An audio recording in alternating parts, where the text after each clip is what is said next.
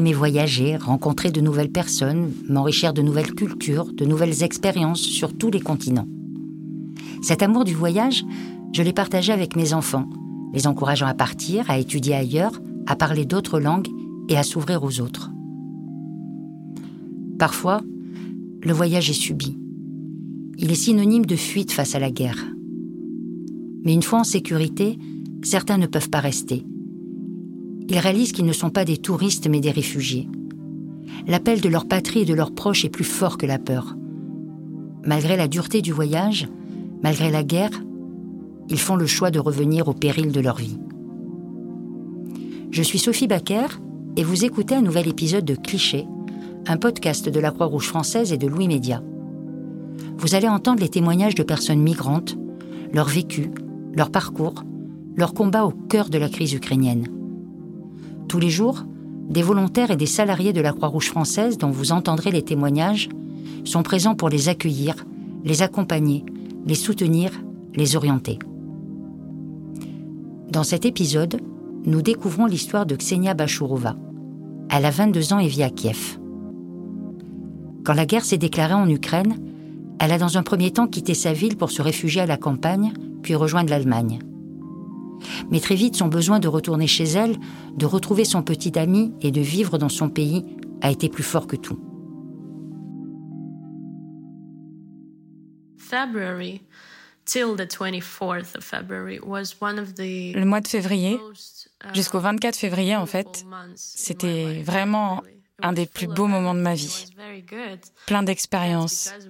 C'était génial. Et c'est grâce à mon petit ami et à mon boulot. Je m'appelle Ksenia. J'ai 22 ans. Je travaille dans un bar à Kiev, en Ukraine, et je suis à Kiev en ce moment. Environ deux semaines avant la guerre, je me suis rendu compte qu'il y avait beaucoup moins de gens au bar. Parce que pas mal d'étrangers, des touristes ou des étrangers qui travaillaient à Kiev, commençaient déjà à quitter le pays. Des gens qui sont d'habitude, je sais pas, genre stressés ou qui ont très peur de tout. Ils ont décidé de ne plus sortir dans les bars pour ne pas dépenser d'argent parce qu'ils pensaient qu'ils devaient économiser pour le futur.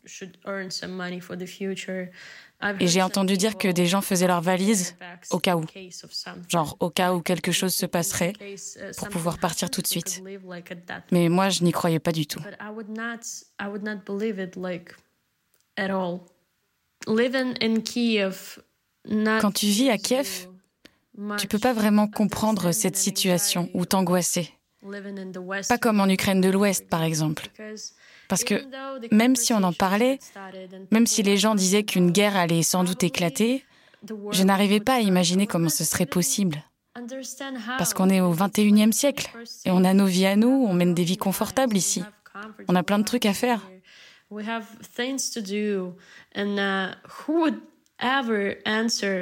Qui entrerait comme ça dans un pays étranger pour l'envahir, pour effrayer les gens, pour essayer de changer leur mode de vie?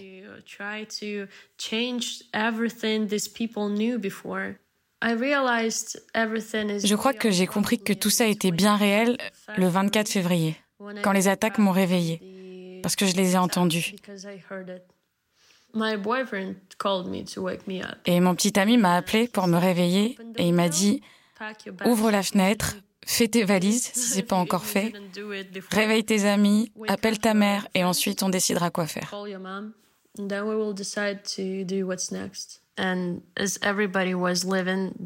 Et comme tout le monde quittait la ville, mon petit ami et moi, on a décidé de faire pareil.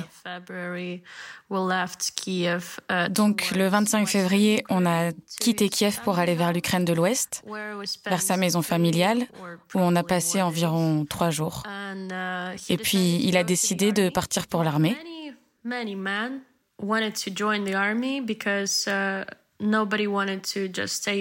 Beaucoup d'hommes voulaient rejoindre l'armée parce que personne ne voulait juste rester à la maison à flipper. Tout le monde voulait faire quelque chose. Alors comme beaucoup d'autres hommes, il a voulu partir pour l'armée. Mais au début, il n'invitait que les gens qui avaient de l'expérience. Et il n'en avait aucune. Alors ils lui ont demandé d'attendre un peu et ils ont dit Si on a besoin de toi, on t'appellera plus tard et tu t'engageras plus tard. Personne ne l'a appelé, heureusement. Mais lui, il était très déçu parce qu'il voulait vraiment s'engager. Et j'ai décidé d'aller ailleurs, plus loin, parce que je ne voulais pas rester avec sa famille dans leur maison à ne rien faire. Et tout d'un coup, je me suis dit que je pourrais faire quelque chose si je n'étais pas en Ukraine. Alors, quand mon petit ami a décidé de partir pour l'armée, moi, j'ai décidé d'aller en Pologne, où habite une copine.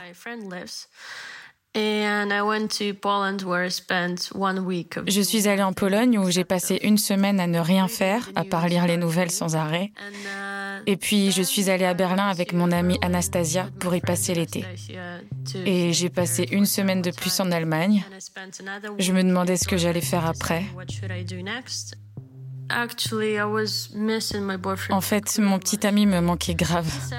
Et lui aussi, il me disait qu'il ne savait pas que j'allais lui manquer comme ça.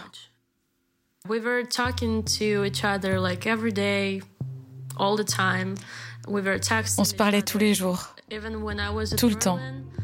On s'envoyait des SMS. Et même quand j'étais à Berlin, Anastasia m'a dit Tu passes tellement de temps sur ton téléphone, donne-le-moi. Je sais pas, pose-le quelque part, regarde ce qui se passe dehors. Mais je voulais pas. Je voulais savoir s'il allait bien, s'il était en sécurité.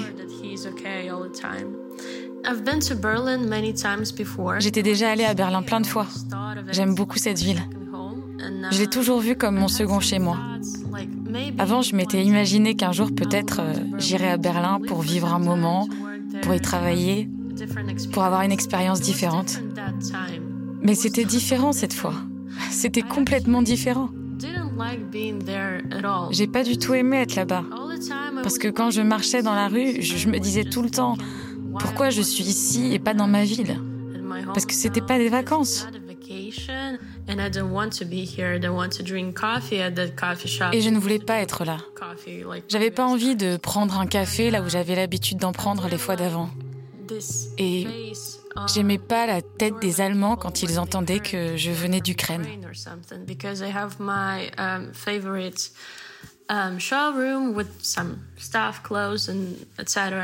Il y a un magasin que j'adore avec plein de fringues. J'y vais à chaque fois quand je suis à Berlin.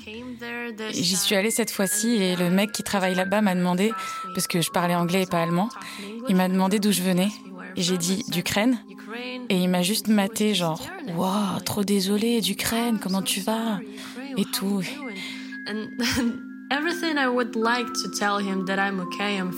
J'aurais voulu lui dire ça va, je vais bien, j'ai pas faim, j'ai tout ce qu'il me faut, je dois pas m'occuper de dix gamins quoi, je sais pas. Um, j'ai assez de fringues, j'ai assez de chaussures et j'aime pas cette tête de je suis désolée. Um, j'ai pas besoin de ça.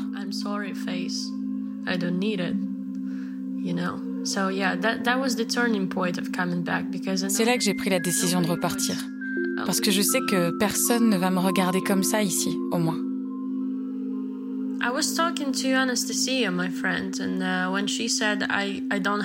Je parlais avec Anastasia, mon amie, et quand elle m'a dit il n'y a rien qui m'attend là-bas, j'ai décidé que moi, en fait, beaucoup de choses m'attendaient ici.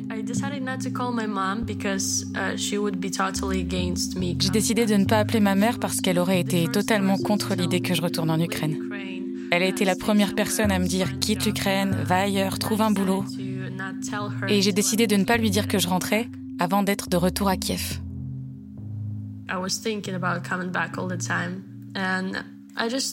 J'arrêtais pas de penser à rentrer. Alors euh, j'ai acheté des billets et je suis retournée en Pologne. J'ai passé une nuit en Pologne et je suis rentrée en Ukraine de l'Ouest, de la même manière que j'avais quitté le pays. Je suis revenue comme j'étais partie, par la même route.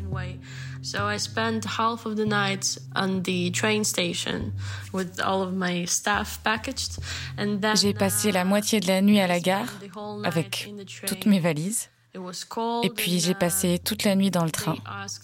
Il faisait froid et ils nous ont demandé de ne pas ouvrir les fenêtres et de ne pas allumer les lumières. Je n'avais pas peur, je n'avais pas de doute. J'étais très calme et je savais que je devais rentrer parce que c'est ce que j'avais décidé de faire.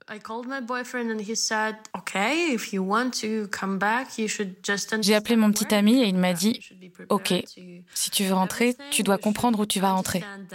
Tu dois être prête à Tu dois comprendre que ça va pas être facile ici pour toi. Et j'ai dit, OK, pas de problème.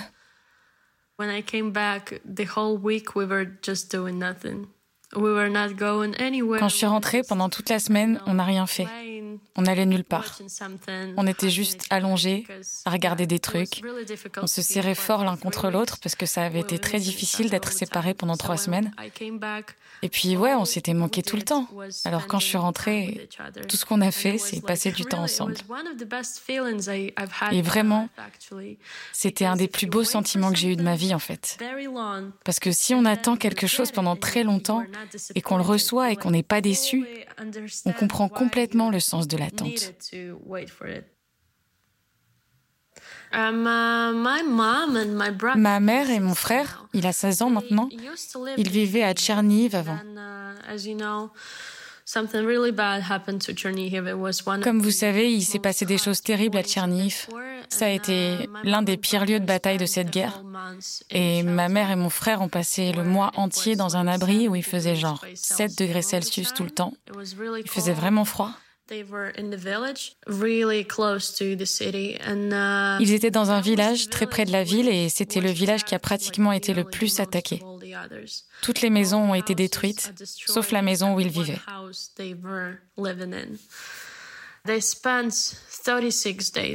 Ils y ont passé 36 jours uh, et puis ils ont décidé de partir. Il y a eu un ou deux ou trois jours de silence, un peu de calme. Alors ils ont acheté des billets pour la Roumanie. Je leur ai demandé qu'est-ce que vous allez faire en Roumanie? Et ils ont dit on ne sait pas, on veut juste plus être attaqué. On veut plus entendre la guerre, on veut plus la voir. Alors ils sont partis pour la Roumanie et maintenant ça fait je crois que ça fait un mois entier qu'ils y sont. Ma mère travaille comme prof dans une école roumaine. Elle apprend l'ukrainien aux enfants de réfugiés. Et voilà.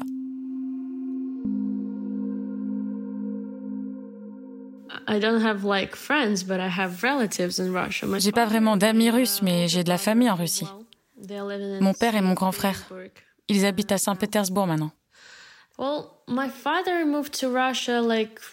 Mon père a déménagé en Russie, ça fait 15 ans. Il est russe à l'origine. Et quand ils ont divorcé avec ma mère, il a décidé de rentrer en Russie. C'était avant 2014, bien avant.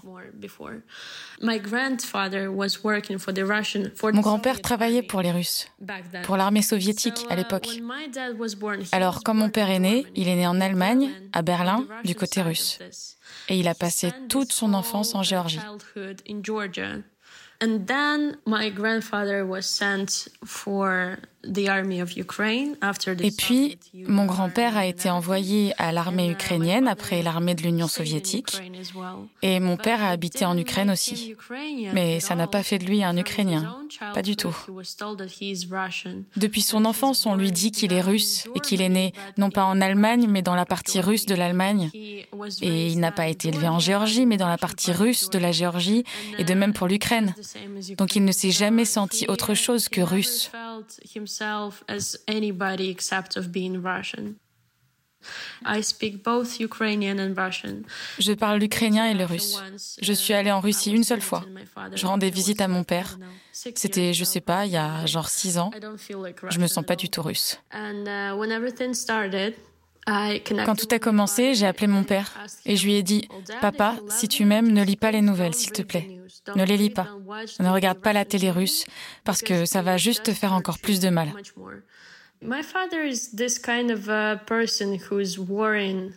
Mon père, c'est le genre de personne qui s'inquiète en secret, au fond de lui-même. Il me dira pas qu'il se fait du souci pour moi. Il va juste s'inquiéter, quoi. Mais je pourrais pas en être sûre, genre jamais. Je l'ai entendu pleurer une fois quand tout a commencé, au moment où je quittais Kiev. J'étais sur la route et il m'a appelé et il pleurait au téléphone. Et j'ai dit, papa, ça m'aide pas. Tu devrais comprendre que je suis vraiment stressée là et tu m'appelles pour pleurer au téléphone pour la première fois de ma vie. Je t'entends pleurer pour la première fois dans cette situation-là. So uh, yeah, that was the only time when I I really donc ouais, ça a été le seul moment où je l'ai vraiment vu comme un père qui s'inquiète pour moi. Parce que toutes les autres fois, il me donnait juste l'impression d'en avoir rien à faire.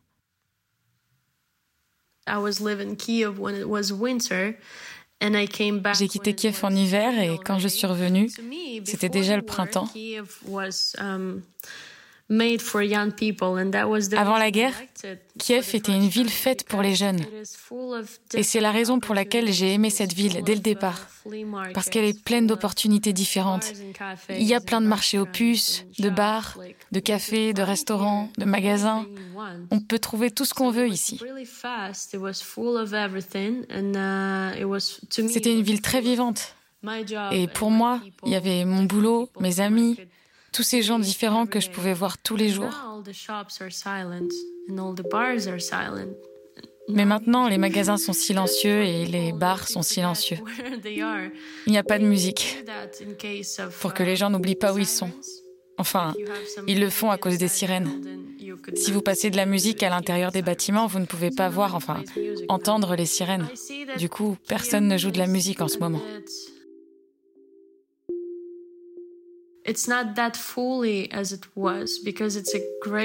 Ce que je constate, c'est que Kiev est un peu, comment dire, elle n'est pas aussi pleine qu'elle ne l'était. Parce que c'est vraiment une très grande ville, avec 5 ou 6 millions d'habitants. Et après être rentrée, je sortais dans la rue et je voyais une ou deux ou trois personnes en une heure. Pas de voiture du tout, pas de vélo du tout. C'est très différent d'habitude. Mais ça commence à s'animer de nouveau. Ça ressemble un peu plus à la Kiev normale, celle que je connaissais avant la guerre.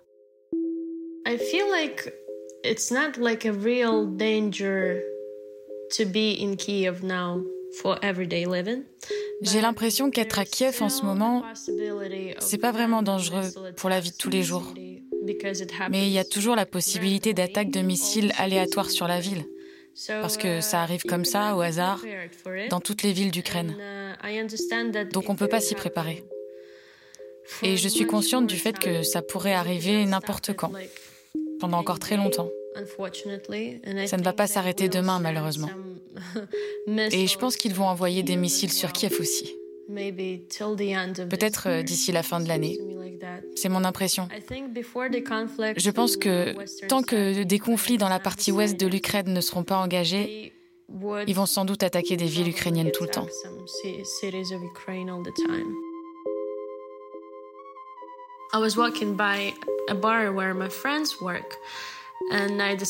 Je passais près d'un bar où travaillaient des amis et j'ai décidé d'y entrer. J'ai vu mon ami, il buvait un cocktail. Mais moi, ça fait longtemps que je n'ai pas bu.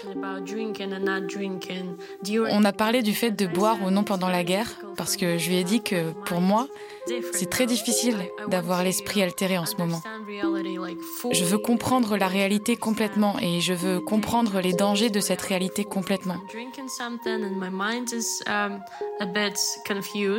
Si je bois quelque chose et si mon esprit est un peu confus, je ne vais pas réagir normalement à certaines choses stressantes. Et c'est marrant parce qu'avant la guerre, comme mon travail c'est de servir des boissons, des cocktails, mon esprit était tout le temps distrait. Et maintenant, j'évite cet état d'esprit. Je tente de rester focalisé tout le temps. Et c'est très stressant en fait, parce que quand vous vivez votre vie normale, vous ne pensez pas au danger, quoi. Vous, vous n'imaginez pas qu'un piano va vous tomber sur la tête quand vous marchez quelque part dans la rue. Mais aujourd'hui, on y pense tout le temps. On est dans le stress de ne pas savoir si on va vivre encore 5 minutes ou 5 ans.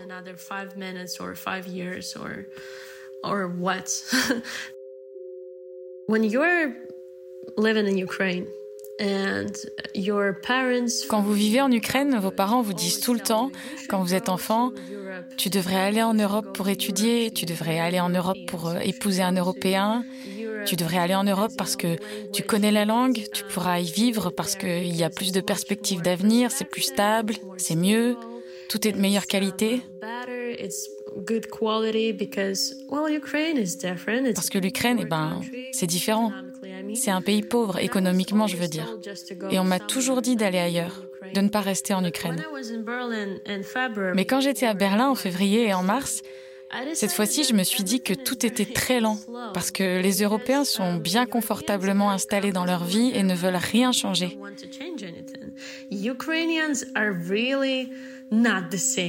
Les Ukrainiens sont vraiment différents.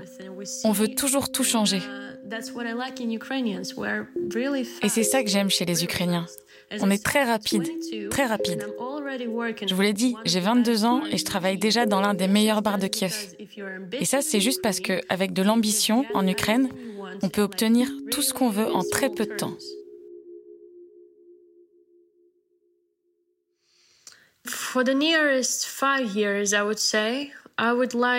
Pour les cinq prochaines années, je dirais que j'aimerais grandir professionnellement ici, ne pas quitter ce pays. Je veux continuer à redresser l'économie comme je peux. Je veux faire sourire les gens comme je le faisais avant. Et je veux rester ici.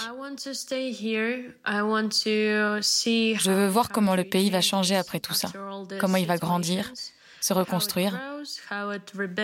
Je suis très intéressée par ce qui nous arrive, parce que je pense qu'on vit une période historique passionnante et je suis très heureuse d'en faire partie en tant que témoin et de pouvoir continuer à en être témoin dans de nombreuses années.